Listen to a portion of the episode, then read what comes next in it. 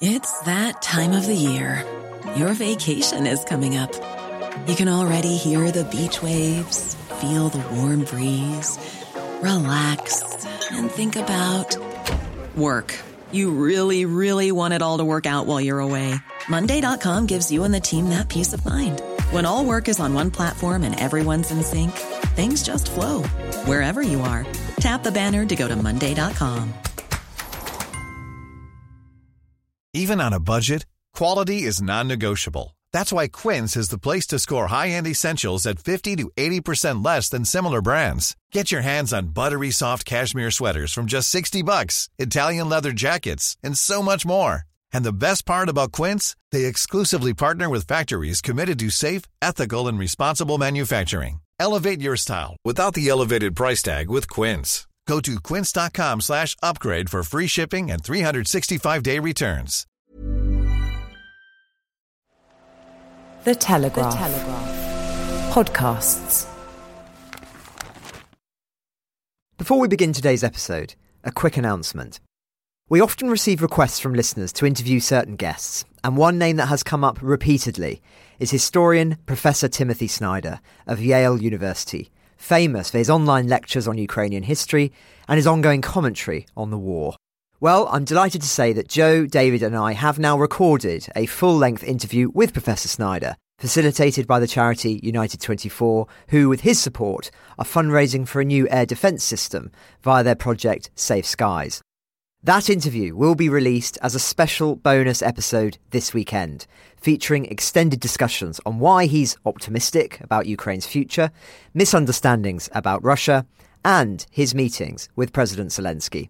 It's a genuinely fascinating interview, so be sure you don't miss it. Thank you. I'm Francis Dearnley, and this is Ukraine, the latest.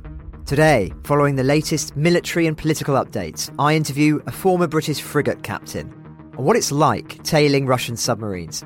And we look in closer detail on the work being done to raise awareness of Russian war crimes. Bravery takes you through the most unimaginable hardships to finally reward you with victory. If we give President Zelensky the tools, the Ukrainians will finish the job. Slava Ukraini! Nobody's gonna break us. We're strong. We're Ukrainians. Every weekday, we sit down with leading journalists from the Telegraph's London newsroom and our teams reporting on the ground to bring you the latest news and analysis on the war in Ukraine. It's Friday, the 1st of December, one year and 280 days since the full scale invasion began. Today, I sit down with retired Navy Commander Tom Sharpe to discuss his experiences, as well as the evolving maritime picture in the conflict and what it implies for the future of naval warfare. Plus, David talks to the co founders of the Ukrainian NGO PR Army, which works closely with journalists worldwide to connect them with Ukrainian eyewitnesses to war crimes. I began, however, by summarising the latest developments on the battlefield and beyond.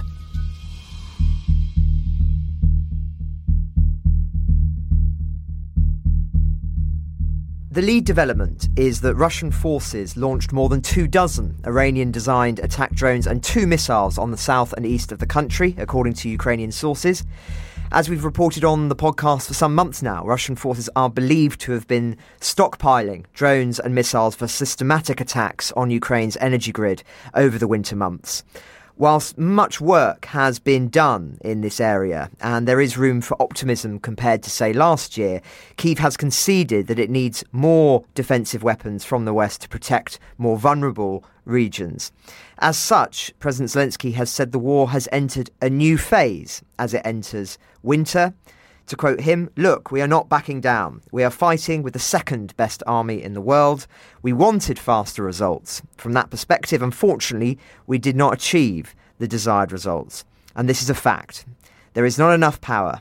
But this does not mean that we should give up, that we have to surrender.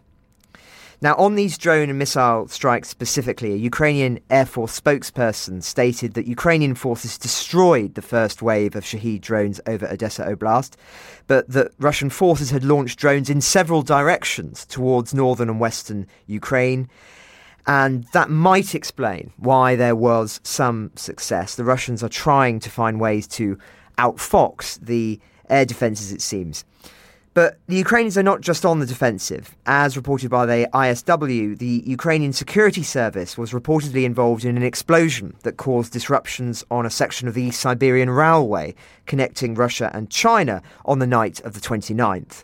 Russian railways stated that a freight train caught fire in a tunnel section in far eastern Russia. Two railway cars carrying diesel fuel detonated, according to them, igniting six total railway cars. Ukrainian intelligence sources stated that four explosive devices detonated on the railway as part of an SBU operation, and that the railway line, which is the only major line between Russia and China and is used to transport military supplies, is, to quote them, paralysed. Russian opposition outlet Astra stated that Russia uses that railway to transport weapons from North Korea. So this should be seen, I think, as an attempt by Kiev to disrupt the transportation of those stockpiles from Pyongyang that we've talked so much about ever since we were in the US. Now, in other spheres beyond the military, Russia is working on the assumption that sanctions against it by the United States and its allies will last for many years. But the US influence on the world economy is waning. That's according to Kremlin spokesman Dmitry Peskov. Peskov made these comments in response to an interview uh, in the US by Assistant Secretary of State for Energy Resources Jeffrey Pyatt uh, that Washington was aiming to halve Russia's oil and gas revenues by the end of the decade. Now, on this theme, The Economist has published a very interesting piece examining the state of the Russian economy. That perennial question, of course, which we've been discussing on the podcast ever since the full scale invasion. It's called How Putin is Reshaping Russia to Keep His War Machine Running.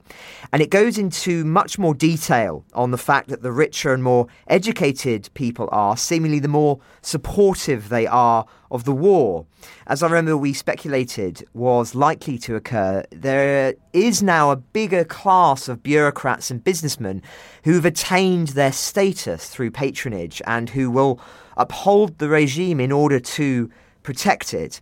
And this piece quotes a survey of some Russian entrepreneurs. Now, interestingly, these individuals, it says, having worked through several financial crises and battled with predatory bureaucrats, put a premium on preparing for the worst. To quote the article, the disappearance of Western imports and the closure of Western firms has opened new niches for Russian companies.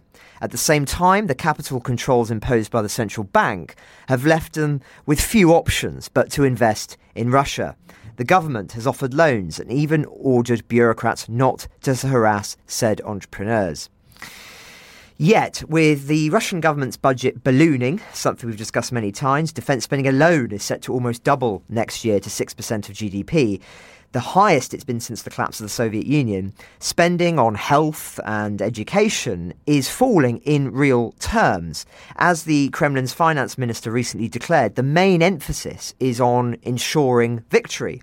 The army, defensive capability, armed forces, fighters, everything needed for the front, he said, everything needed for victory is in the budget.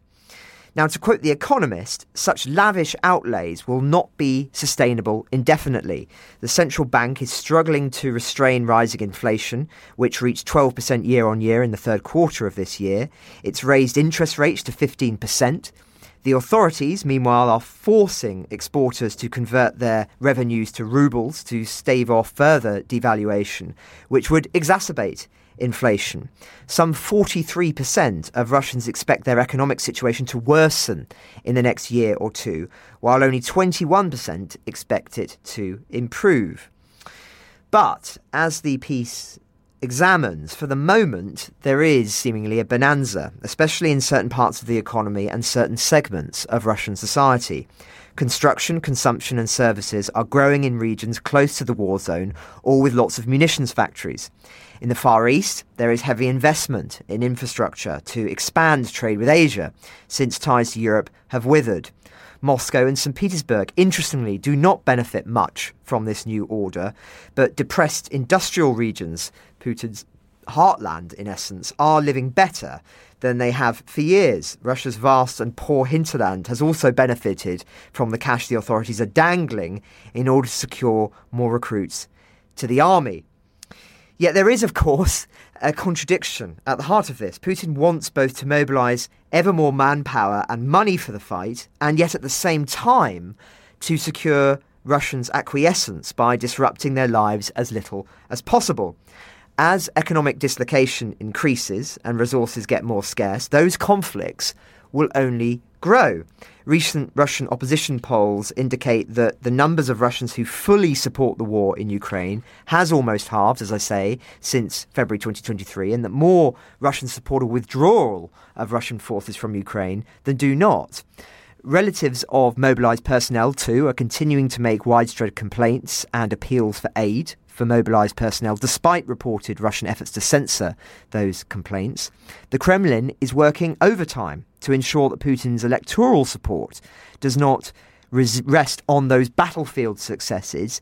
Instead, they've made this conflict against the West so that any success, however small, can be seen as a triumph when measured by that margin. Now, one final word on economic matters. I also wanted to recommend a piece by the historian Adam Tooze, a name whose works will be familiar to regular listeners. I've cited them several times on the podcast, not least his book, Wages of Destruction. He's written a piece on his Substack titled The Precarious Stabilisation of Ukraine's War Economy. Now, I haven't the time to summarise it all here. I'm very keen to get to our guest, but it's a very detailed look at the Ukrainian wartime economy and how it is being kept afloat. He concludes the piece by saying, the precarious stabilisation depends on two things. Ukraine manages to continue the war as a grinding attritional struggle, and the flow of external finance continues. As Schumpeter said, it is in budgets like this you can hear the thunder of world history.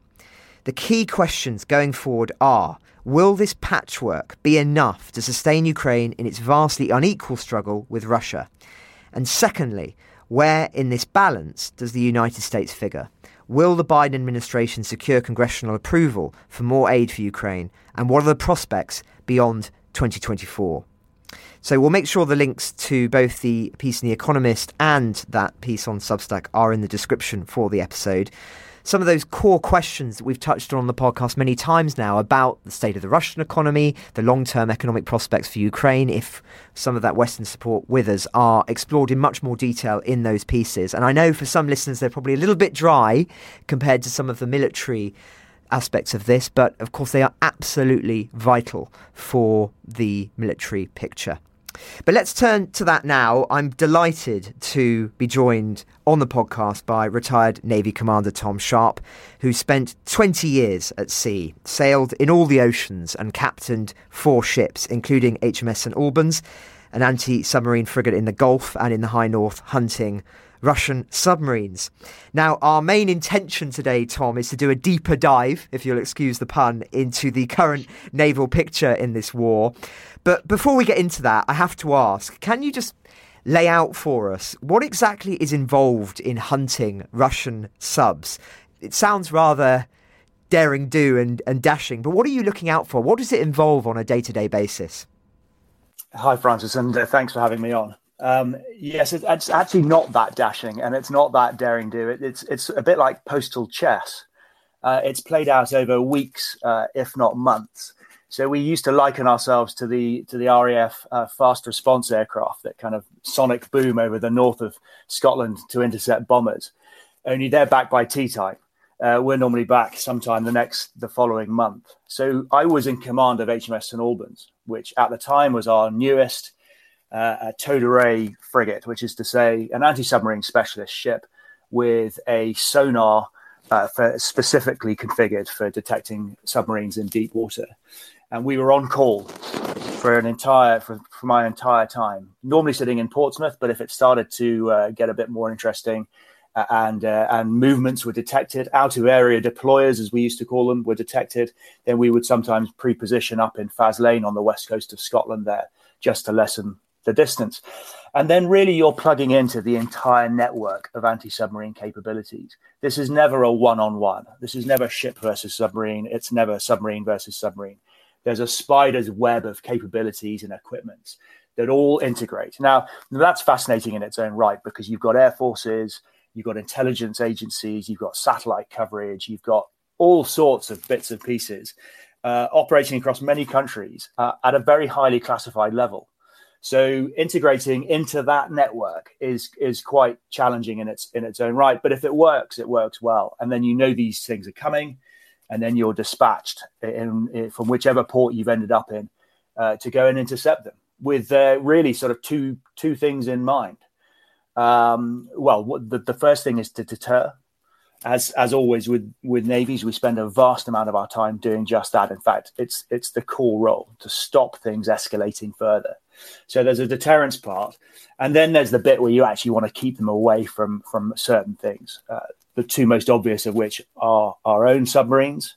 We need to keep the Russian submarines away from those for reasons I can go into if you'd like. Um, and the other one is to keep them away from our critical uh, underwater infrastructure, the pipes the cables, the telecommunications, the the, the energy supply cables, uh, all of which are vulnerable and, and have been shown to be more vulnerable in the last few months. So our job was really to get up there, get up north, sometimes a long way north, uh, certainly through the Greenland, Iceland, UK gap, uh, and and form part of this web of, of detecting and deterring these uh, out of area deployers from Russia.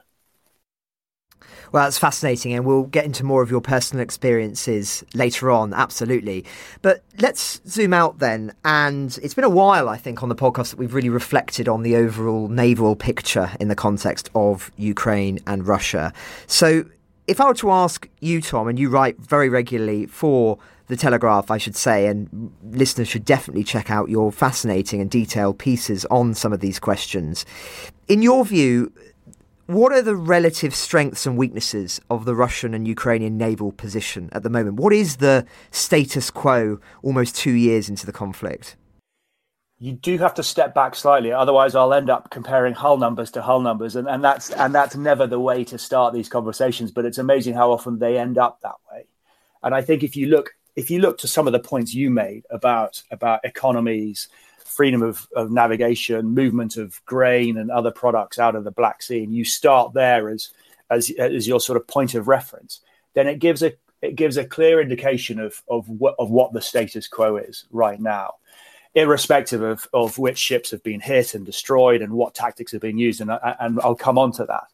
But but right now, the status quo, and, and I say this almost sort of you know hesitantly, perhaps because as a mariner I'm naturally uh, superstitious, but but right now it's quite positive in terms of exporting products from Ukraine through the Black Sea, through that humanitarian corridor, um, and and out into the wide blue yonder, uh, and to places that really really need that stuff then it's relatively po- positive. You know, we've had 100 ships have now gone through that humanitarian corridor since it was formed.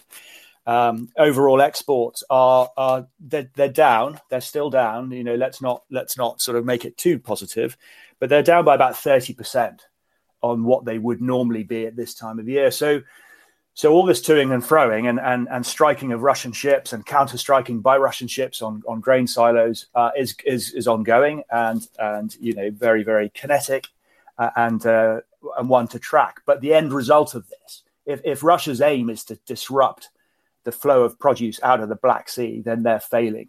If Ukraine's aim is to ensure the freedom of navigation in the Black Sea, then they're succeeding, albeit with large large caveats applied, and there's many there's many more twists and turns to this uh, to come, I'm sure. That's very interesting. And obviously, we've seen the news this week and actually, really, for, for several uh, weeks now about the very precarious situation of the Black Sea Fleet, Russia's Black Sea Fleet. I just wonder if you can reflect on that as somebody who actually, in a sense, has had to dock frigates, boats for all of your career. How disastrous is it if you lose your main base? You know, if that becomes a potential target, slash, it becomes no longer usable, whether to for weather or just infrastructural limitations. Uh, just in a sort of practical sense, give us a, a sense of how serious that actually is. Yes, I wrote about Sevastopol and, and, and the battering it was taking um, in in the autumn. I mean, it's it's they've lost um, or, or, had damaged 17 ships. You know, that is a significant percentage of the Black Sea fleet, some of which are at the bottom of the Black Sea, some of which are in, in uh, a bad state of repair and, and unlikely to, to be repaired in the near future. So, so it's a huge percentage loss rate, and, and the Ukrainians have been extraordinarily innovative and successful in their abilities to to attack all pretty much all elements actually of the, of the of the Black Sea Fleet. I mean, it started with the Moskva. In fact, the whole thing started with Moskva off Snake Island, and that sort of tremendous resilience shown by the Ukrainians. Um, and then and then that was sent totemically to the bottom. Um, and, and, since then, the attacks have continued in many different forms and have been successful in in in a great in a great deal of them. The Sevastopol one was really really totemic because um, it was such a it was such a coordinated effort from special forces taking out their their long range air surveillance radars to um, the storm shadow that we that we sold the Ukrainians, then striking the dry docks there. So you're not just hitting the ships you're hitting the ability to then repair those ships. Uh, and uh, one of the submarines that was struck was was one of their more newest and more potent ones with Kalibr cruise missiles, and I'm sure I'm sure we'll come back to that. So it took out a couple of their ships, and it took out the dry docks, and that's fundamental. The ability to continue this fight, they have to be able to build and repair these things. So, uh, but but it was also bigger than that, right? They then they, they then dr- drove the the seniors back into a reserve headquarters uh, and a day later, that got struck, killing 33 people. And I wrote rather flippantly, I suppose, you know, no one's volunteering for duties at Sevastopol Naval Base just now. Uh, and that's true. And it drove them back and it drove them back and it forced them not quite to abandon it, but not far off it. I think they left about three or four ships alongside. Again, no one's probably queuing up to be duty on those. Uh, and the ships had to re- withdraw. And they had to draw to somewhere further away, and now even that's under threat. So they're now they're looking at building an entirely new base in Georgia.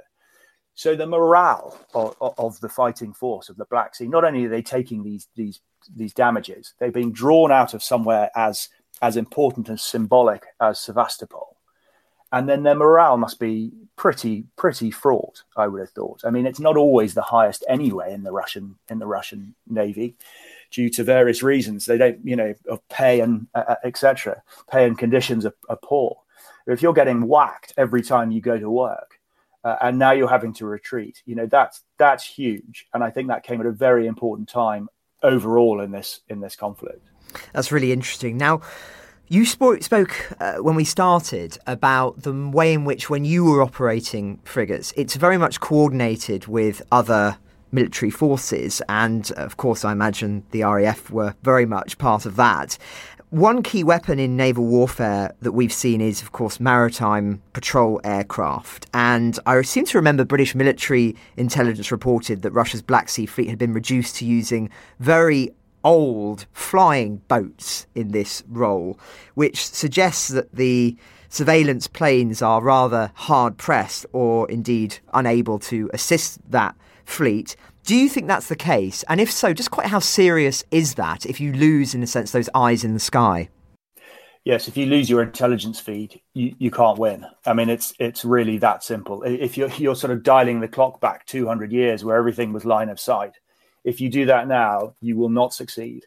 So if you can suppress the enemy's ability to to gather intelligence, um, then then you will then you will win. Now, there are plenty of ways of gathering it. So the Black Sea is not that big, remember, it's 370 miles across. So through satellite methods, uh, etc., there are definitely other ways of, of, of hoovering in a, what we would call a recognized air picture. But the accuracy of that picture is absolutely vital. If you want to, if you want to strategically move your scarce resources around to best effect in order to strike or defend or deter, then that recognized air picture has to be very, very accurate, particularly if you want to strike. Uh, if it's not accurate, even if it's 10 minutes out of date, then your targeting data is wrong and those weapons will will miss. So you're using resources, and I'll keep coming back to resources. You're you're you're using resources to develop that recognized air picture.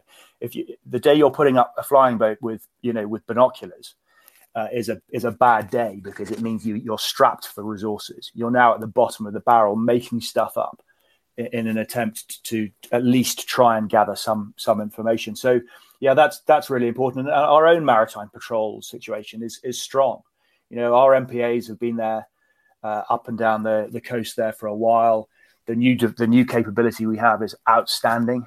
Uh, the the RAF's patrol aircraft is very very good. Uh, when I described my my story earlier about hunting R- Russian submarines in the in the north, that was during the gap where we had incredibly foolishly decommissioned the Nimrod, and we had a capability gap. And this fundamental part of UK defence, we just gapped for about I don't know. I think it was about ten years. So every time I sailed, I had to ring someone in another NATO country and sort of start negotiating about whether we could use their aircraft. I mean, it's just just appalling. Anyway, we rectified that now. As ever, we, we don't have enough of them, but when they're up uh, and operating, they're incredibly capable and, and a fundamental part of this picture building and intelligence gathering, without which you cannot win. Well, on that theme, Tom, something we've reflected on the podcast in the past is this question of, of the future of NATO defence. And indeed, of course, there are different forces in each country, and some countries have particular specialties, and some have larger armies, some have larger maritime capabilities. And of course, Britain famously has one of the best, certainly, fleets in Europe, if not the best, indeed, in, in the world.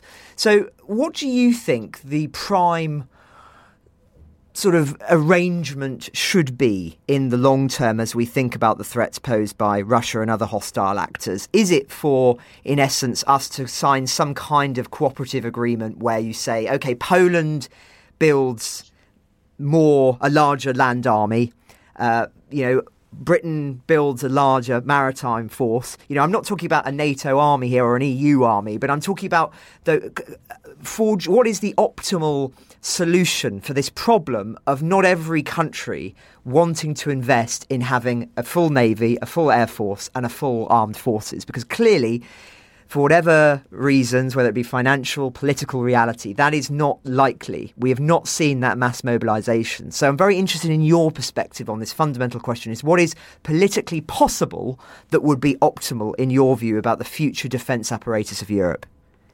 This comes to the almost the key pillars of the integrated review, which which was the strategy document that was set to answer this, uh, and it it didn't quite because what we're really talking here is about is the UK a land power or is it a sea power? And therefore, you know, what do we need? Therefore, what should we focus on, both uh, uh, unilaterally, but also as part of the wider NATO alliance, as you say? And we and you're right, we can't do it all. Much as it's fun to play fantasy fleets, and and much as people sort of gnash their teeth that we don't have a US nuclear carrier strike capability, that is unrealistic. We're, we're, we're hovering around the 2% of GDP. We have done since forever. Uh, and, and it's only ever really been in, de- in decline since the 50s. America's at 3.6% of a much larger GDP. So, so we need to just yeah, slide that sort of aspiration to one side. And as you say, we have to be very realistic about how we contribute to, to the wider alliance.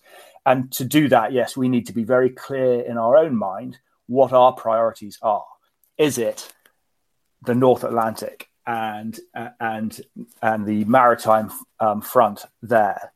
Is it NATO in Europe, or is it global uh, power projection, including events in the in the Indo-Pacific? And that is a debate that, that that rumbles on. I mean, I would inevitably defer to the maritime in the in the North Atlantic and around Europe as as what I think as a country should be our priority. It's a it's a it's a cliche, but cliches are there for a reason. Ninety five percent of our trade arrives by sea. Those un, in, uh, uh, undersea cables that connect us to America, trillions of dollars a day pass through those. If they get cut, if they get destroyed, you know, the, we, we're talking about an absolute sort of it's it's nuclear without using nuclear weapons. So my view, and I would say this as a mariner, I'll concede that is that we as a country should really be focusing our build on what's required to defend the, the waters around the UK and up into the North Atlantic and around and contribute to NATO as best as we can to form part of that framework. And if that means if that means our, our great, you know, the Great British Army takes a wee bit of a hit, then then that I think I, you know, well, that's what's happening. Let's be honest, that's what's happening now anyway. I, fundamentally, all of this comes down to the fact we're not resourcing defence properly across the board. Let's start there. But if but if that remains the base assumption, then we have to choose. Uh, and I think personally we should focus uh, here. But it's not a it's not a zero sum game. You can do both. And I think you can still deploy to the Indo Pacific. You can still deploy to the Gulf. And, and, in fact, of course, right now we, we have and we have to because of what's going on there. These things are all connected. You can't just turn inwards and say, well, that you know, we've got to keep the. I mean, it's extraordinary how many comments to my articles are met by why isn't the Navy in the Channel? You know, which is to totally kind of misunderstand what the Royal Navy is, is really for, but it but it does indicate a large the large percentage of people who really look at the 12 mile strip around the UK and say that's what the Navy should be doing. So the answer is somewhere between that, between the 12 miles around the UK and, and the Indo Pacific. Uh, and I think right now, you know, we've got a good balance of, of forces to do that. And our build program, the Royal Navy's build program, I think suits that aspiration quite well. But as ever, there's just not quite enough of them. When we think about Western vulnerabilities, you said there just how exposed cables are for attack. I mean, this is very much a layman's question, Tom, for which I apologise, but I imagine many listeners will be thinking along the same lines, which is how on earth can you protect these cables when they are so long? I mean, presumably they can be fairly easily targeted. You can't surely protect them all of the time. If they want, if you know, if a power hostile power wants to destroy them, they can do so. So what what you know how are we basically critically exposed here? And if you know god forbid we were to enter some sort of world war 3 scenario just how doomed are we as it were? Or perhaps i'm totally wrong here and i hope i am of course. No you're not totally wrong but it's a, it's cat and mouse and i think it helps if you put yourself in the mind of the of the enemy. So they they want to disrupt our telecommunications and our power distribution network they they will have on the table in front of them, metaphorical or otherwise, what we have to deter and, and defeat that should they do it. And they have to work very carefully around that. So they will know that their Russian, their nuclear submarines operating in the North Atlantic have been unable to do so with impunity since, well, since forever, frankly. They're getting better.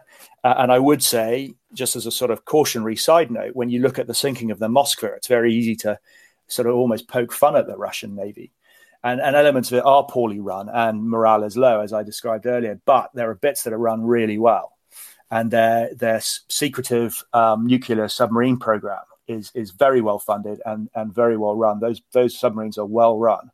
They're formidable adversaries. So so it's cat and mouse, um, but they know that they can't operate w- with impunity. Now, if you start looking at sort of gas pipelines, let's say the Nord Stream or the Baltic Connector, you know these are things that they can target. So you're right you can't do all of it all of the time. Um, but you can't you're still going to lock your house right? You can't stop burglars all of the time but you still you still lock your house to make it much much harder for them. And that's i think that's really what we're getting at here. We're just deterring and detecting as much as we can. And you know even even additions like uh, uh the proteus the rfa proteus that we took up from trade only uh, only a few months ago and converted very quickly into a specialist undersea um, surveillance platform. You know that's huge. That that shows really real forward thinking. That is us being proactive in this space in a way that um, you know historically we haven't been. We've generally been a bit more reactive. So that's that's very encouraging. And I think if we can put that vessel to good use, we've just sailed um, six ships and one uh, one aircraft to to specifically tackle this task on a, on a NATO wide basis. Uh, two frigates, a couple of patrol vessels, and a couple of mine uh, mine hunters. So we are looking at this. It's being taken very very seriously, and we're and we're being uh, we're being very proactive about it in, in, in my view, and that's that's encouraging. Well, that's really, really interesting. Now, let's just come back then to sort of specifically the Ukraine context. What do you think are the likely outcomes if we're sort of thinking now, unfortunately, this war is going to last longer than many of us hoped, thinking into 2023 and possibly beyond? As things stand, as, as the sort of current trajectory, the development of Russian capability, Ukrainian capability, and some of the things you've described, where do you think we're going to end up, Tom? And are you optimistic or are you more pessimistic? Because it does feel like quite a pessimistic moment in the war generally. I'm optimistic, providing we keep supplying them with what they need to carry on doing what they're doing. I mean, they, they are being extraordinarily innovative. As I said, before, the, the crowdfunding thing they put up to to uh, to source new drones. I mean, that's just that's just brilliant, right? Hundred new uh, hundred new maritime drones funded online. Um, so they're being very innovative, but there are some there are some really pointy capabilities that they will continue to need to be supplied with, as well as the intelligence uh, infrastructure over the top of all of that. So the Storm Shadows, the Scalp missiles, which is the French equivalent, um, et cetera, et cetera, at, ATACMS from the from the US. The, we we've got to keep doing that because we've got to keep pushing the the Russians back eastwards. If we don't do that, then the protection of the humanitarian corridor and the ability to maintain some sort of freedom of navigation, albeit slightly distorted and bent up against the coast, against uh, Romania and Bulgaria. So it's in place, but it's it's a bit wonky. But but if we don't continue to suppress uh, both uh, Russian maritime activities and their morale, then that will become harder and harder to to endure. And then eventually there'll be a mishap, a Kalibr a Kalibr missile or a mine. And we had a, there was a mine strike actually only last month, hit a Liberian flag tanker. That could have just been a free floating one. It might not have been targeted.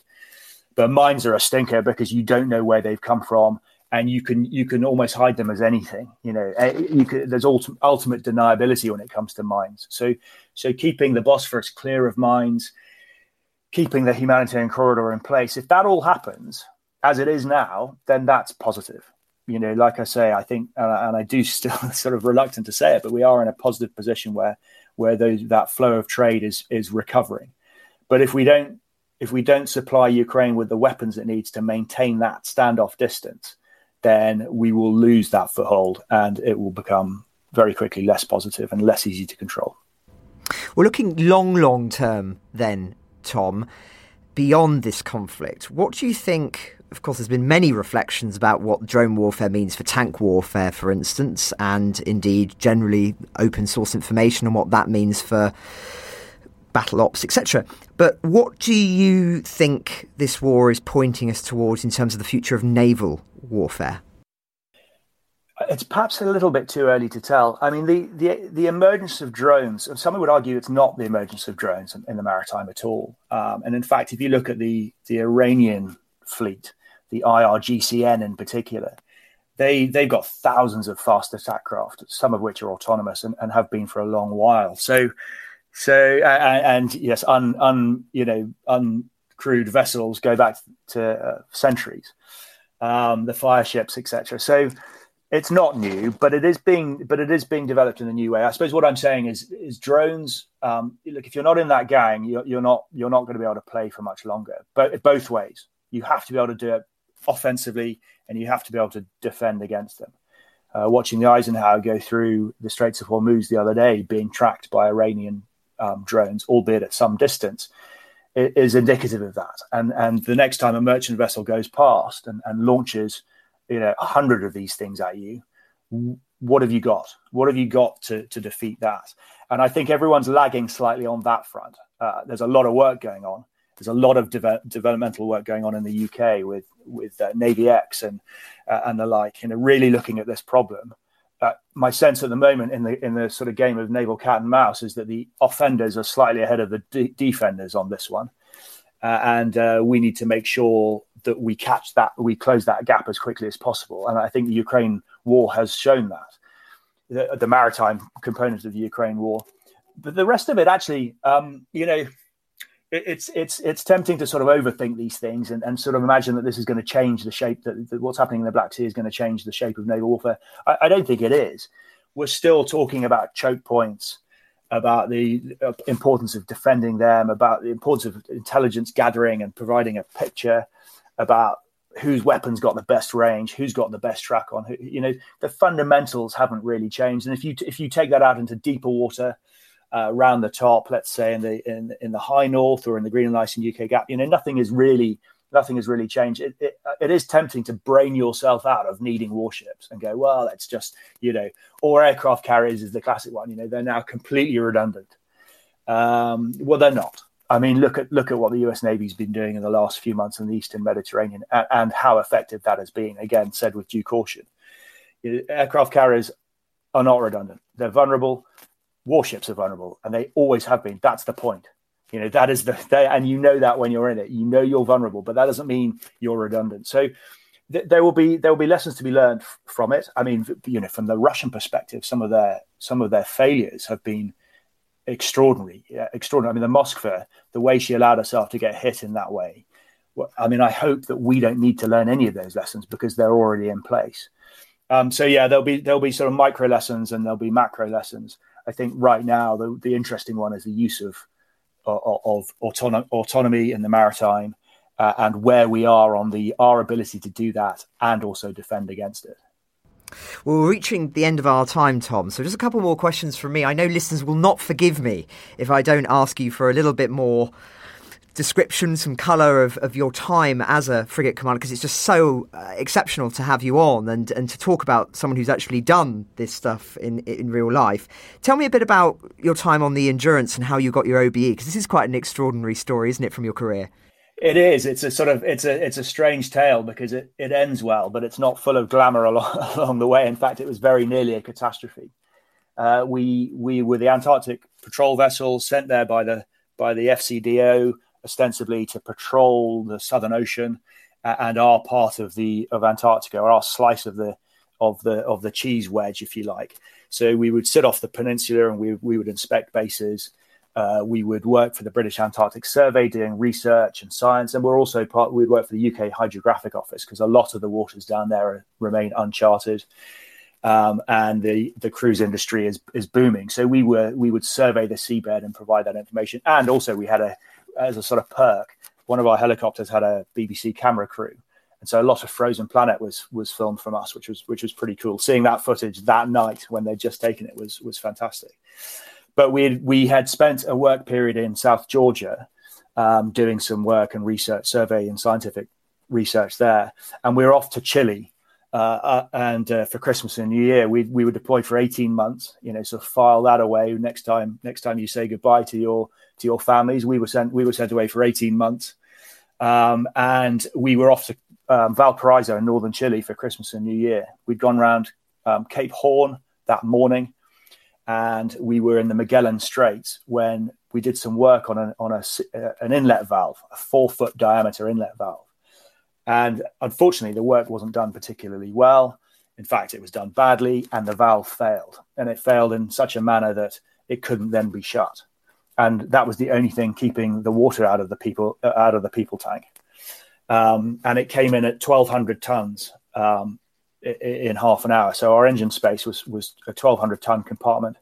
We filled it to the deck head in half an hour. So that's half an Olympic swimming pool came in in half an hour, and um, the noise of the water coming in was so loud that the people in there trying to stop it. Of course, they they couldn't, but they were trying to bravely uh, the noise drowned out the main engines that were still running. It was so violent.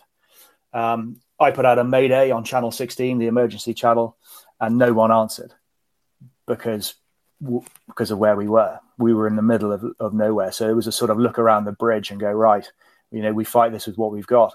And we spent the next 36 hours doing just that, not not sleeping, trying to control the, the ingress of water, trying to stop it. So obviously the engine room was lost we lost power and went beam onto the sea. So we were rolling around uh, all over the place.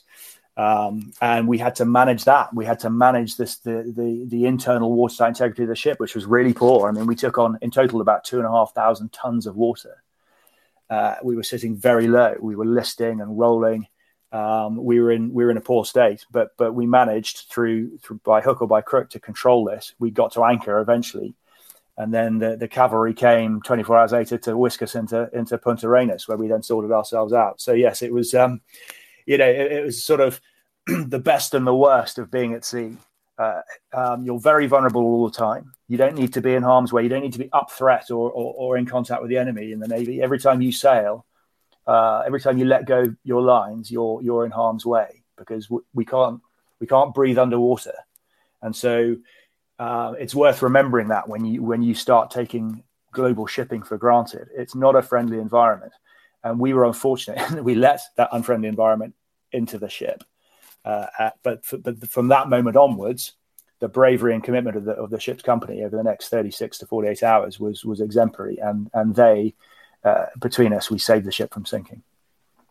Extraordinary. Well, what a story! Thank you, Tom, for that. Um, anything else from you before we wrap up and do our final thoughts? I know we've covered a lot of different areas, but I'm aware there may have been something that's on your mind that's not on ours.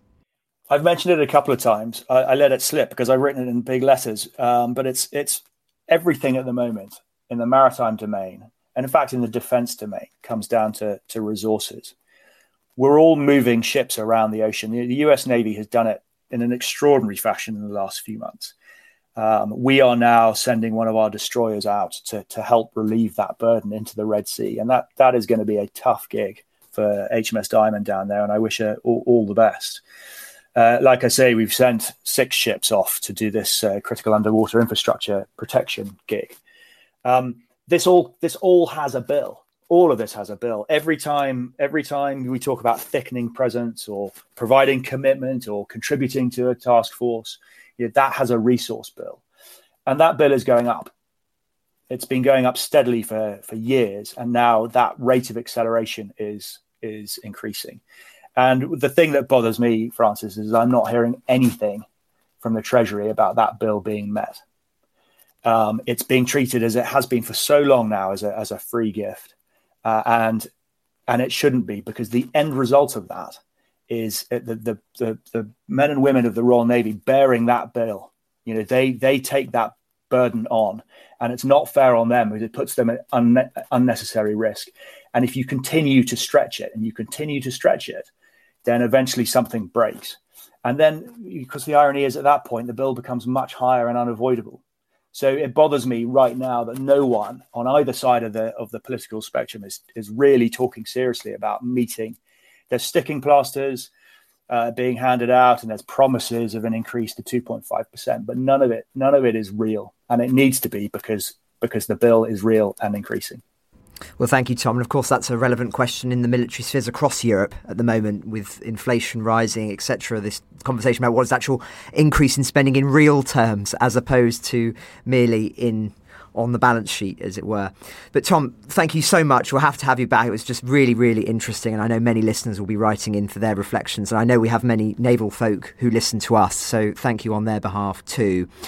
Final thoughts then. I'll just start off. I mentioned this yesterday, so forgive me if uh, if you heard this in yesterday's episode, but I did just want to flag again that you uh, have the opportunity to potentially talk to Dom or myself uh, on this Sunday for charity. It's the Telegraph's Christmas charity appeal phone in day. Uh, so it'll be Sunday, the 3rd of December, 10 a.m. to 6 a.m. London time. That's 5 a.m. 1 a, uh, to 1 p.m. Uh, EST. The number I've now had confirmed is so in the UK 0800 117 118. And if you're an international caller, it is the same number, but you just put the UK country code beforehand. But of course, standard rates will apply. And I'll just say that number again it's 0800 117 118. I'm afraid you're not able to request who you speak to. Uh, you might speak to the editor, you might speak to one of our columnists, um, or one of my colleagues on the comment desk, um, or you might get me and Dom. It's sort of luck of the draw, really. But uh, it would be lovely to speak to some of you if you're able to make the time to give us a call. And we're supporting four charities this year uh, Race Against Dementia, the RAF Benevolent Fund, Marie Curie Hospice, and Go Beyond, which supports young people. And that's for the whole paper. It's not just for Ukraine, the latest, obviously. So thank you for that. And just one other thing I wanted to flag our most requested guest is undoubtedly, I've lost count the number of emails that have come into the inbox, uh, historian Timothy Snyder. And I'm delighted to say that we have interviewed him now. It was Joe, David, and myself, and that interview will be going out in Sunday or so maybe Saturday, maybe Sunday. We will see. Uh, Paul Giles has got to edit it, I think, so it will depend on when he's able to do that.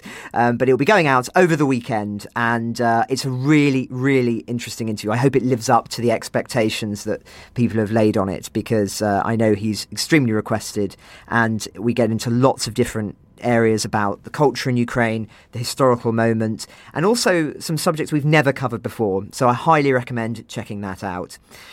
But it just goes for me now to ask Tom. You've got the you're, the, you're our guest today. You've got the very final thoughts. What would you like to add?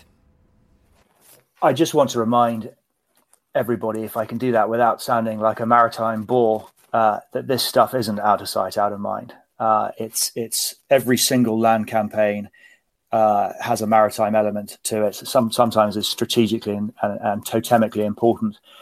Um, but the the business of supplying what the UK needs every day of the year is provided by uh, the merchant navy uh, and sailors out there battling the sort of conditions I described in my endurance story. And if I had, if I could just mention one thing, it's just please, please don't take that for granted. Keep that in the back of your mind. It happens every day of every year.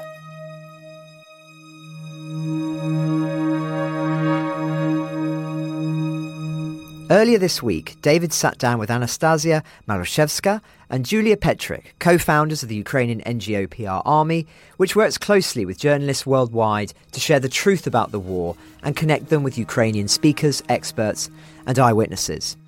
They discuss the work being done to raise awareness of war crimes perpetrated by Russian forces. This is their conversation. Anastasia and Julia, thank you so much for your time today. Can we start before we get into the subjects here, would you just introduce yourselves to, to our listeners? Yeah, uh, thanks for having us. My name is Julia Petryk. I came here from Ukraine and I'm still based in Ukraine. Before the full scale invasion, I was the head of PR in a software development company. But on that morning, when Russia invaded Ukraine from multiple directions, my life has changed enormously. And now I can introduce myself as one of the co founders of the Ukrainian PR army who is resisting Russia in the information battlefield.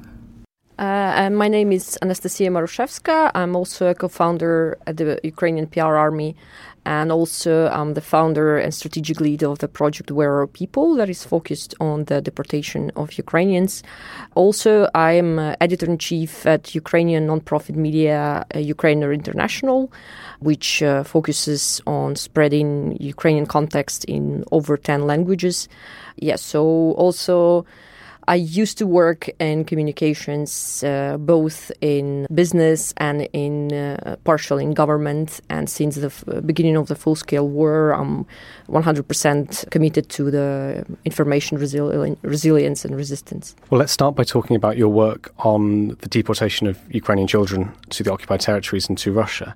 I read through the notes you very kindly sent over before you came in, and there were three words that stood out indoctrination, militarization, and re education. So, Anastasia, could you talk us through those three terms? And it'd be, I think, very important to understand what they mean on the ground. What does this mean that the children taken are actually going through? Yeah, so uh, within the Where Are People project, we talk about not only deportation of children but also of adults. However, with children, there is these specifics that you can brainwash children, you can change their identities, and this is what Russians are doing. They call like it's generally called re-education, uh, which means that children are taken to specific camps where they're exposed to Russian propaganda, where, where they're taught to be Russians, basically.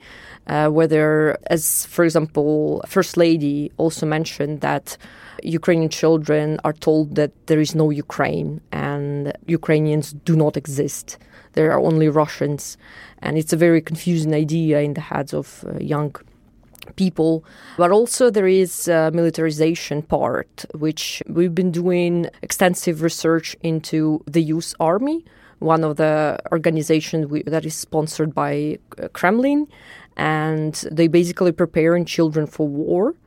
And many of the Ukrainian deported Ukrainian children are forced to join the youth army. And of course, there is some horrible indoctrination programs that are involved there yeah? And you can see these and they're not hiding it. You can see many many information open source videos where they film uh, all these trainings where they film children and children sharing kind of their thoughts on whatever's happening. And besides the children that have been deported since the beginning of full-scale war there are many of them from the occupied crimea and from um, Donetsk region as well. And many of those children were uh, very little where, when Russia invaded the east of Ukraine uh, and, and Crimea. So some of them don't not really sure, I guess, who they are. And this is a very dangerous precedent because uh, even if at some point we'll be able to find and locate those children, which is now not the case, we don't know where all of the deported children are But when we do locate them, we will need to have uh, a great reintegration system for them because they are completely brainwashed. And some of them who are a little bit older, they can resist it. The younger ones are easily can be easily subjected, yeah, manipulated, subjected to Russian propaganda. I think it's astonishing what you say about how a lot of this is open source, that it's not something being hidden, it's something actually uh, kind of being boasted about. They, at, at first, when the deportations start, started being public, uh, Russians were very happy about it. They were saying, like, they were using this as to show their mercy, to show that they're saving people, saving children from from the war that they started. Yeah, but they were saying that they're evacuating them and all of this. But when they understood that it doesn't work, yeah, that Putin and Maria Lvova-Belova received uh, like uh, the ICC uh, notice uh, and Ukrainian side started talking about it more and more, and it started appearing more and more in the media. They understood that there is something wrong with it. So, unfortunately, now they're deleting a lot of information. Uh, so, if before um, a lot of things could be found through open source, now they're deleting it. Uh, so, for example, uh, children that have been uh, forcibly, I- illegally adopted or given to foster families they try to hide this information because they change their identities, change their names. Uh, but yeah, there are many things such as uh, you can uh, see at many Russian websites and as well on the website and YouTube channel of uh, the Youth Army. Like, yeah, they're not they're not trying to hide this. This is a part of ideology somehow that they want to show. Not, I believe, not just to to Russians, but also abroad. Somehow, look, we're so for traditional values, patriotism, or family, or whatever. And I think they're using this. This is their tool somehow. And yeah. You mentioned the youth army. Lots of these children are forced to join, and it's playing a huge part in their indoctrination and militarization. For people in the West, particularly, don't really have a sense of this. I mean, I've I've seen this pop up quite a few times in reports about Russia and books. It's quite difficult for us to know really like what it is and how it works. What would you say to us to help us understand what this organization does? I believe if people have an idea of Soviet Union and how we it, how the citizens and the children were treated, which like what I mean is, you need to be a part of some organization. You need to have your red scarf. Uh, you need to follow some specific rules that is given uh, by your teachers or by someone else. And you need to dress the same. Uh, you need to do like the same that everyone else does. You need to be active uh, there is no fooling around. There is no playing. Like you're a part of society, and you need to be useful to society. All of this, so it's a little bit Orwell kind of thing. Yeah, like this absolutely wrong idea of what freedom is and what the daily life should look like. So, Youth Army, when you look at their videos, you see it. Uh, for me, it looks like I'm watching Soviet Union somehow. Uh, Soviet Union reborn. They use the same colors of these like red communism color, and they have the same idea of I know listening to the Russian anthem millions of times per day. To have these slogans also be useful for your country, and so yeah, it, it's it's very dystopian somehow, and uh, I guess these yeah these images of of communism era, this is something that you, you, you should like you can compare uh, you Youth Army to. You spoke about the sort of cha- the deliberate and invidious deliberate changing of people's identities. One thing linked to this is what you describe as the forcible passportization of people taken to Russia. What what do you mean by that, and how does it work? So, forcible passportization is uh, focused on adults as well, because with children it really depends. Sometimes they give them to foster families and then just give them different documents. But with with adults, the one that live on the occupied territories or the one that been taken to Russia, uh, they're forced to take Russian citizenship, and otherwise they cannot do anything.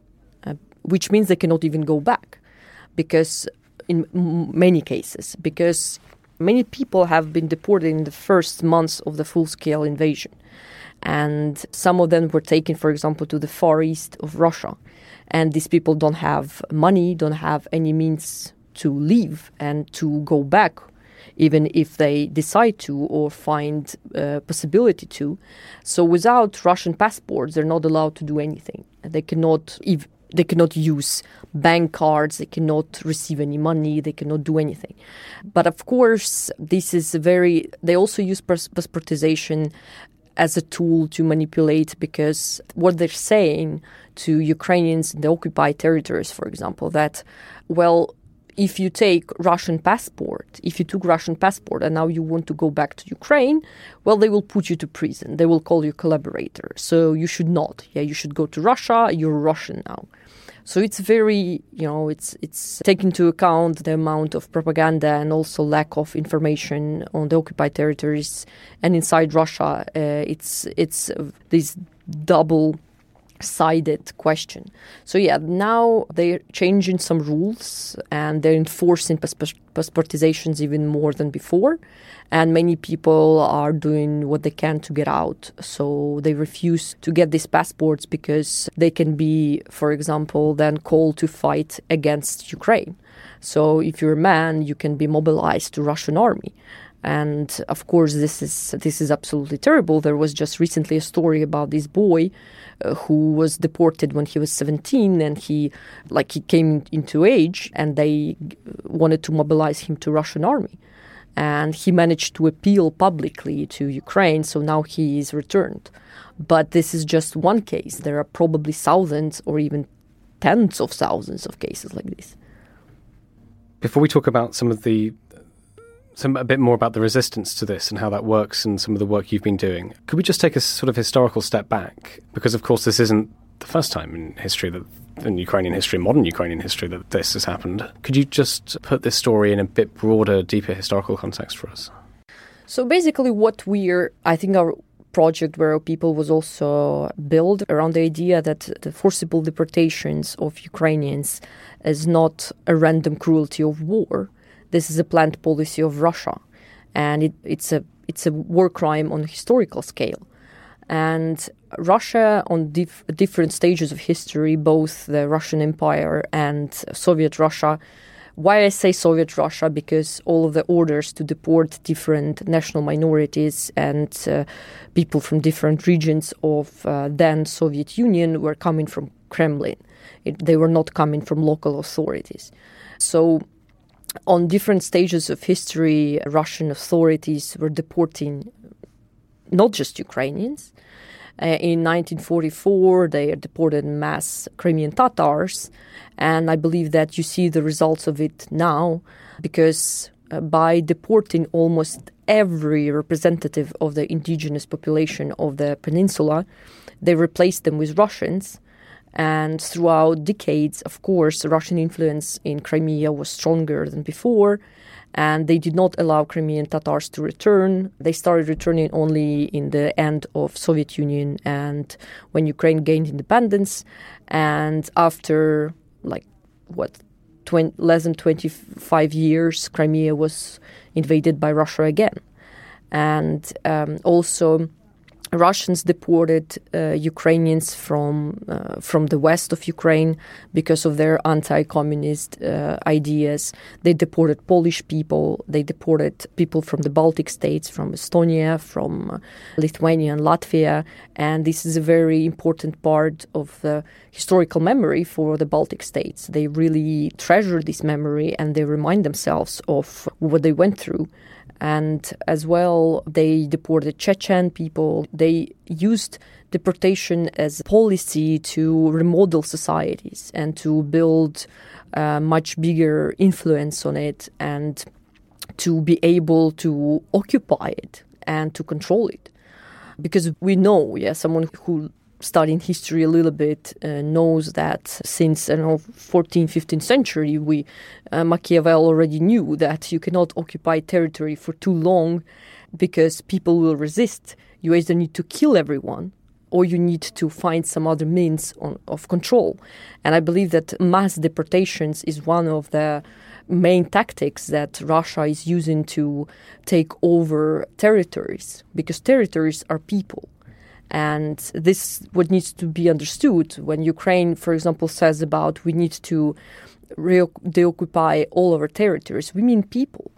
And we mean to also find people who've been taken from that territories. Because it will we cannot say that the war will stop till we bring people home. And unfortunately, historically, we know that most of the deported people never return. And even if we look at Second World War, most of the people that have been deported, they never returned. Children that have been deported from Poland to become become Aryan, future generation of Aryans, they were never found. And this is needs to be understood that this is a very dangerous precedent that we see now in modern history. And I think it needs to be take into account the historical scale of it and that Russia is basically using the same tactics, the same ideas, and we can learn from it and we can find solutions how to prevent this and how not to make it happen again. Just wanted to give one example of what's going on in Mariupol now. We don't know the exact numbers, but there are some some estimates that at least 50,000 people from Mariupol were deported. And some estimates say that around 100,000 were killed. And now Russians are bringing, Russian government bringing Russians there. Russians are buying apartments in Mariupol. Buying? They're, Sometimes they just get inside and leave. Yeah, they get inside and leave, but also there is a whole market of buy apartment near the beach, near near the sea. And the advertising, uh, all of that. Yeah. Would you be able to talk more about that? What do these advertisements look like? What, how, where, where do people find them? Who's moving? I don't know. Like there were a lot of cases from social media when someone advertises and say that someone served in the Russian army and they see how great the nature is, how e- even the ruined city looks better. The Ukrainian ruined city looks better than the Russian unruined one, and they are planning to come back with their families, like from Buryat. A lot of Buryat, Buryat are based there right now, and uh, I saw the recent news that people put their phone numbers on the doors of the apartments saying the owner is still alive. So this is a sign for someone not to enter and not to loot someone's property. So they treat it as it's something that already belongs to them, but it never was and is not right now. So the the the behavior is just barbaric. It's not the laws of civilized society when there are some uh, rules under which you perform, under which you interact with each other. So this is like brutal medieval invasion when they just um, destroyed the city murdered its inhabitants and just got into the apartments that are left. Julia, would you talk to us a bit about the sorts of resistance that you see that you're helping organise, that the work that you're doing, Anastasiia sort of laid out what's happening. So maybe we turn the conversation now to what people are trying to do about it, and for everything from ra- raising awareness to campaigns. What would you say? Yeah, like I, I can give an example of the PR army coming into existence, and this is what happened, and probably it's one of the most meaningful things I've ever created and was a part of. When we all were awakened by the sounds of explosions and alarm uh, on that horrible mor- mo- morning of the 20- 4th of February. And yeah, like everybody was asking themselves what to do and uh, how to behave, what's the right decision to take. We all have families, parents, kids, someone to take care of. And that was actually the time of those decisions whether to stay or to leave, what to do, and how we can contribute to the victory of our country, which was brutally invaded. And uh, the Ukrainian comms and PR community got united. And I would say that our enthusiasm, our fuel was enthusiasm and strong wish to fight that injustice. And this is how we united our efforts and uh, created the Ukrainian PR army. And that was 100 percent initiative out of the community. Uh, so it was not affiliated with uh, any organizations, governments, whatever. And it was purely driven by the desire to to contribute to the victory on the information front, which is as important as the actual battlefield, where the Ukrainian PR army was showing just impressive results and that um, exemplary like motivation to fight for the freedom of Ukraine and of our people and land. This is how we started, and ever since we haven't uh, put uh, on hold our activity. We've been ev- evolutionized a lot, so now at least PR Army has some structure, streams, processes. Because it, at, at the very beginning it was chaos. I don't know how we managed yeah, was, uh, to survive. It was around 700 people in in in Slack chat, and we were just gathering like all of the contacts, and all of these people were like communication specialists or marketing specialists. Everyone was bringing their contacts. For example, Julia, who had been like has intense, intensive uh, experience in the PR, and she had a lot of contacts. So we started by uh, working with international journalists to provide stories, to provide experts, to provide eyewitnesses from the spot. But then it grew, and for example, Where Are People is one of the projects by the PR Army, as well as we have some others, such as Disarm Russia, which is focused more on sanctions, and also Voices of Freedom, which is basically what we do to when we provide with Ukrainian experts and when we build lists of Ukrainian experts who can comment in different languages and different topics. Yeah. Can I ask two things really? One, what does it feel like to be fighting that that war, as you said, the sort of the war in the information space? And it seems to me that part of it is is sort of a war of narratives. That on one hand, there's the Russian narrative of what's happening and what it means, and the presuppositions that we should have when we're approaching what's happening. And on the other hand, what you're saying is no, that's none of that's real. You have to listen to us. It's actually it's our narrative which is the right one. Like how when we, when we conceptualize this as a battle of narratives, like how do you win that? What, what do you do? I wouldn't say that it's easy, and uh, unfortunately, we haven't won that war as well so far. But, but because Russia is very skillful and uh, they had, uh, I would say that they are more experienced in disseminating propaganda because they've done that for centuries, like Nastya put it in that historic perspective. They use that new speak when they um, come with new terms to define a lot of um, definitions in the way uh, how to put it in a different light for their like information consumers. In our case, I would say that uh, we decided not to address and combat every case of Russian propaganda. We decided that what's the best way to fight with a lie if not to give access to truth.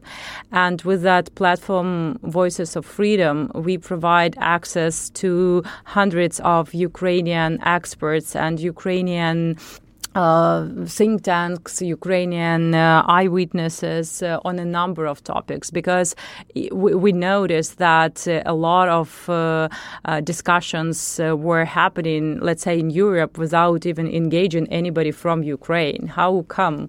Yeah, so we made sure that through that platform, international media could get access to verified speakers from Ukraine. And at the same time, they also can submit an international speaker, so we would do that background check if that person was not. Uh, previously caught in disseminating Russian propaganda or if the person was somehow affiliated with uh, Russian governments or Russian uh, businesses, organizations. So, uh, unfortunately, the PR army doesn't have capacity to address every case of fake news or propaganda, but we make sure that Ukrainian voices are vocal throughout international media and that we provide that very access to Ukrainian experts. Ukraine the Latest is an original podcast from The Telegraph. To stay on top of all of our Ukraine news, analysis, and dispatches from the ground, subscribe to The Telegraph. You can get your first three months for just £1 at www.telegraph.co.uk slash Ukraine the Latest. Or sign up to Dispatches, our foreign affairs newsletter, which brings stories from our award winning foreign correspondents straight to your inbox. We also have a Ukraine Live blog on our website where you can follow updates as they come in throughout the day, including insights from regular contributors to this podcast. We're doing the same for what is unfolding in the Middle East. You can listen to this conversation live at 1pm London time each weekday on Twitter Spaces. Follow The Telegraph on Twitter so that you don't miss it. To our listeners on YouTube, please note that due to issues beyond our control, there is sometimes a delay between broadcast and upload. So if you want to hear Ukraine the latest as soon as it is released, do refer to podcast apps. If you appreciated this podcast, please consider following Ukraine the latest on your preferred podcast app. And if you have a moment, leave a review, as it helps others find the show. As the disinformation war ramps up, we're relying on your support more than ever. You can get in touch directly to ask questions or give comments by emailing ukrainepod at telegraph.co.uk. We do read every message. You can also contact us directly on Twitter. You can find our Twitter handles in the description for this episode. As ever, we're especially interested to hear where you're listening from around the world. Ukraine the Latest was today produced by Giles Gear. The executive producers are David Knowles and Louisa Wells.